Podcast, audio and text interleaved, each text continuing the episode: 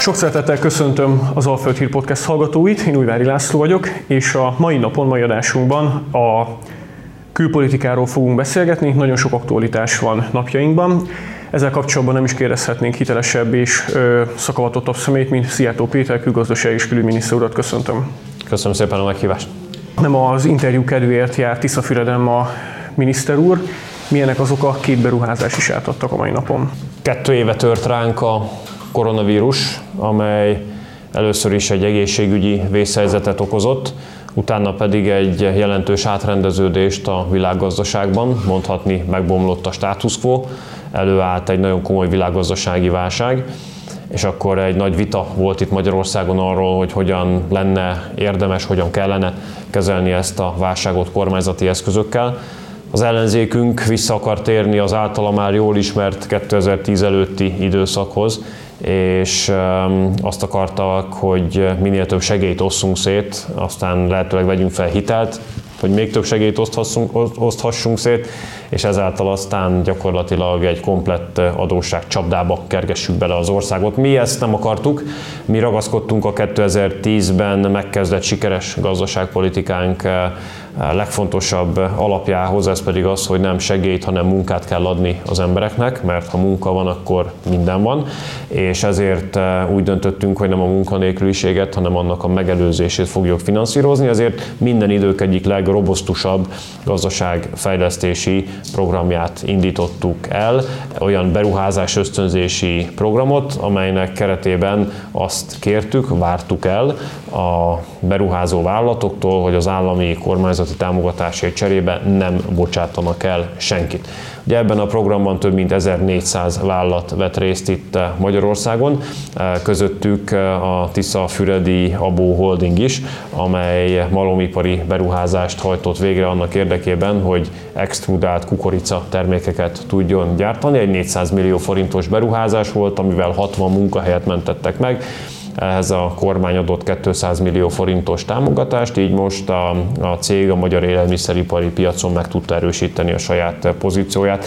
Emellett pedig egy egy szívünkhöz azt hiszem kifejezetten közel álló, szívünket melengető beruházás végét is tudtuk konstatálni itt, hiszen a, az idős otthon, illetve a nyugdíjas otthon fejlesztése befejeződött, a rendkívül rossz energetikai jellemzőkkel rendelkező épületet sikerült úgy felújítanunk, hogy sokkal modernebb, korszerűbb körülmények között tudnak majd ott élni a nyugdíjasok az elkövetkezendő időszakban, az energiállátás az intézménynek is biztosabb lett, megcsináltuk a szigetelést, a nyilázárokat, tehát egy, egy olyan komplex fejlesztést hajtottunk végre, amely 105 millió forintos kormányzati támogatással összesen 122 millió forintból jött létre. Ugye fontos, hogy sokat beszélünk arról, hogy mi egy családbarát kormány vagyunk, aztán ha valaki erről beszél, akkor automatikusan arra asszociálunk, hogy akkor a fiataloknak otthonteremtési kedvezményt adunk, gyermeknevelési támogatást adunk, de a családba ugyanúgy, hogy a fiatalokat beleértjük, bele kell érteni a nagyszülők nemzedékét is, ezért az idősek iránti tisztelet is mindig egy fontos sarokkövét képezte a magyar kormány politikájának, és ebbe illik bele az a fejlesztés is, amelynek keretében most ez az idős otthon meg tudott újulni. Még egy kérdés erejéig maradjunk Tiszafürednél. Talán két és fél évvel ezelőtt, 2019 őszén éppen miniszter úr közöműködésével került a helyére az új főtérnek az alapkövet Tiszafüreden. Azóta sok idő eltelt, számos beruházás megvalósult. Önnek is, ha jól tudom, ha információ nem csinálnak, akkor az egyik kedvence térsége a Tiszató. Hogy látja Tiszafüredet, a Tiszató régiót, illetve hol helyezkedik ezzel ma Magyarországon a turisztikai kínálatban például? Én azt gondolom, hogy fantasztikus ez a környék fantasztikus beruházások is történtek az elmúlt időszakban. Szerintem ma már a térség marketingje, PR-ja is eléri azt a szintet, amit már régen el kellett volna. A Tiszató térsége egyértelműen Magyarország egyik legszebb területe, ráadásul az egyik legvonzóbb turisztikai destinációnk is kell, hogy legyen, aki ide jön, szerintem nagyon, nagyon jó körülmények között tud, kellemes körülmények között tud feltöltődni. Azok a fejlesztések, amelyek a kerékpáros, kerékpáros turizmushoz kapcsolódnak, amelyek bemutatják ennek a térségnek a, a természeti adottságait, amik a városban ahhoz szükségesek, hogy itt el lehessen tölteni több napot is. Egy húzamban, ezek, ezek mind-mind példaértékűek, és örülök annak, hogy ami két és fél éve itt elkezdődött, az ma már mindenki számára kézzelfogható jeleket produkál és éles váltás lesz, de nem kerülhetjük meg. A szomszédunkban egy katonai konfliktus, egy háború zajlik jelenleg. Mi vezetett idáig? A háború az a lehető legrosszabb forgatókönyv. A háború az egészen biztosan nem válasz semmire, és hogyha egy ország szomszédságában háború van, akkor az nagyon nagy baj. Mert a háború az mindig biztonsági kockázatokkal jár. Ezért egy szomszédos országban világossá kell tenni, hogy mi a cél, mi a feladat, mi a kötelesség és egyértelmű a mi célunk, feladatunk és kötelességünk is az, hogy garantáljuk Magyarország kimaradását ebből a háborúból. Az nem lehet, hogy Magyarországot beleprovokálják, belekavarják, belesodorják ebbe a háborúba. Ennek minden eszközzel ellen kell állni, és mi ellen is állunk minden eszközzel. Ezért nem küldünk katonát vagy fegyvert, nem engedjük a fegyverek szállítását sem Magyarországon keresztül, és azt is világosá tettük, hogy azt sem fogjuk megengedni, hogy eh, a, az árát ennek a háborúnak a magyar emberekkel fizettessék meg. Ezért is eh, döntöttünk eh, ugye úgy, hogy az energiaellátást abszolút vörös vonalként kezeljük, tehát a, az európai egységre igényt és számot tartó döntéseknél is ezt egy fontos szempontként kezeljük, és nem adjuk a támogatásunkat olyan kezdeményezésekhez, amelyek akár csak egy kicsit is kívások elé tudnák állítani a magyar energiállátásnak a, a, a biztonságát. És abban reménykedünk, hogy a béketárgyalások, amelyek most már folyamatosan zajlanak, egyszer talán eredményt is elérnek, és akkor az oroszok és ukránok között megindulhat egy békefolyamat, megbékélés, amelynek eredményeként ennek az értelmetlen öldöklésnek véget lehet vetni. Milyen terhet ró ez Magyarországra, milyen feladatokat ró ez Magyarországra, illetve a magyar kormányra? Hát először is jött 260 ezer menekült. Tehát az ő ellátásuk az a kötelességünk, hiszen ők a háború elől menekülnek, szó szerint az életükért futnak, septiben összepakolt csomagokkal jönnek a, a nők, az anyák, a gyermekekkel, tényleg szívfacsaró látvány. Nekünk az a kötelességünk, és ez jön egyébként a, hogy is mondjam, a keresztény mi voltunkból is, meg az emberiségünkből, hogy, hogy ezeknek a, a menekülteknek minden segítséget megadjunk szállás, ellátás és munkalehetőség tekintetében is.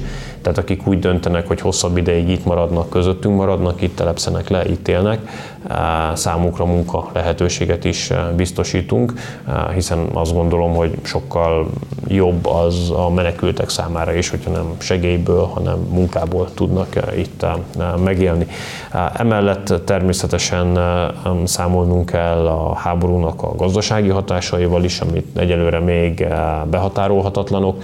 A kontinens keleti és nyugati felek közötti együttműködés szálait gyakorlatilag napi jelleggel és módszeresen vágjuk el jelenleg aminek a hatásait majd hosszasan kell elemezni, de a legfontosabb most az, hogy minél előbb béke legyen. Természetesen mi megvédjük Magyarországot, nem véletlen, hogy a honvédség jelentős erői összpontosulnak most az ország keleti határvidékén, tehát nem fogjuk engedni, hogy akár militáris vagy paramilitáris csoportok is beszivárogjanak, vagy bejöjjenek ide Magyarországra, hiszen számunkra itt a legfontosabb, ugyanúgy, mint minden más döntésünknél, a magyar nemzeti érdek érvényre juttatása, vagyis, hogy nem keveredhetünk bele ebbe a háborúba, és meg kell védenünk az ország területét, meg az itt élő emberek életét is ettől a háborútól.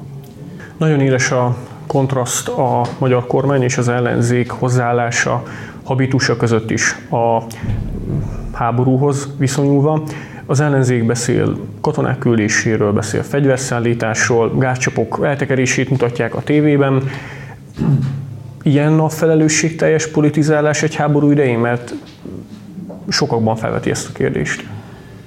Ha most a baloldal kormányozna, akkor az Magyarország számára hatalmas veszélyt jelentene, ugyanis az össze-vissza beszéd, a felelőtlenség, a meggondolatlanság az háború idején rendkívül kockázatos. Ugye háború idején a kimondott szónak majdnem olyan súlya van, mint a tetnek és amíg békeidőben egy-egy felelőtlen kijelentés fölött csak úgy el lehet siklani és el lehet könyvelni, addig háború idején súlyos következményei vannak a kimondott szavaknak is. Tehát amennyiben a baloldal kormányozna ma, Magyarországra rendkívüli veszélyt jelenteni, hiszen a baloldal minden olyan dolgot elkövetne, amelyel belesodorná Magyarországot ebbe a háborúba, hiszen hallhattuk most már több képviselőjüktől is, nem csak a vezetőjüktől, hogy katonákat küldenének, hogy fegyvereket küldenének, csalódottak amiatt, hogy mi nem engedjük át a fegyverszállítmányokat. Ráadásul olyan károkat okoznának Magyarországnak, am, amilyen intézkedéseket maga az Európai Unió sem vár el, tehát brüsszeliebbek a brüsszelieknél, azzal, hogy a, a gázszállítások elzárását kezdeményezik, azzal gyakorlatilag szembe mennek az európai szabályokkal, amelyek világosan beszélnek arról, hogy a földgázszállítások semmilyen módon nem kerülnek szankciók alá, az, hogy a Paksi atomerőmű új blokkjainak építését akarják fel eh, függeszteni vagy elhalasztani, azzal négyszeresére növelnék a rezsiköltségeket, és egyébként az Európai Unió világosan kimondta, hogy a nukleáris ipar az teljes mértékben mentesül a szankciók alól, tehát teljesen értelmetlen, teljesen fölösleges, valamilyen külső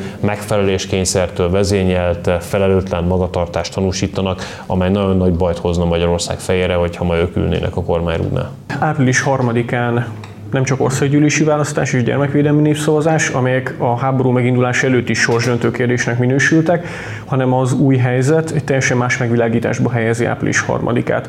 Hát nézve szerintem a parlamenti választás az három héttel ezelőtti sorsdöntőnek volt minősíthető, most három héttel, látva az elmúlt három hetet pedig még inkább így van. A, a tét az egyértelmű, Magyarország erre a béke és biztonság korszaka lesz a jellemző a következő időszakban, vagy a háborúskodás. És mi nem akarjuk, hogy Magyarországot beleprovokálják, belekavarják bármilyen háborúban, már pedig ha baloldal kormányozna, akkor sajnos ennek reális lenne a veszélye. Tehát amennyiben győzünk, és amennyiben Orbán Viktor alakíthat újra kormány, akkor a béke és a biztonság lesz a magyar kormányzati politika fókuszában. Köszönjük szépen! Köszönöm én is! Kedves hallgatóink, ez volt már az a Földhír Podcast. Szijjártó Péter külgazdaság és külügyminiszterrel beszélgettünk. Kövessetek minket a Facebookon és az Instagramon, iratkozzatok fel a Youtube-on, és nem sokára találkozunk. Sziasztok!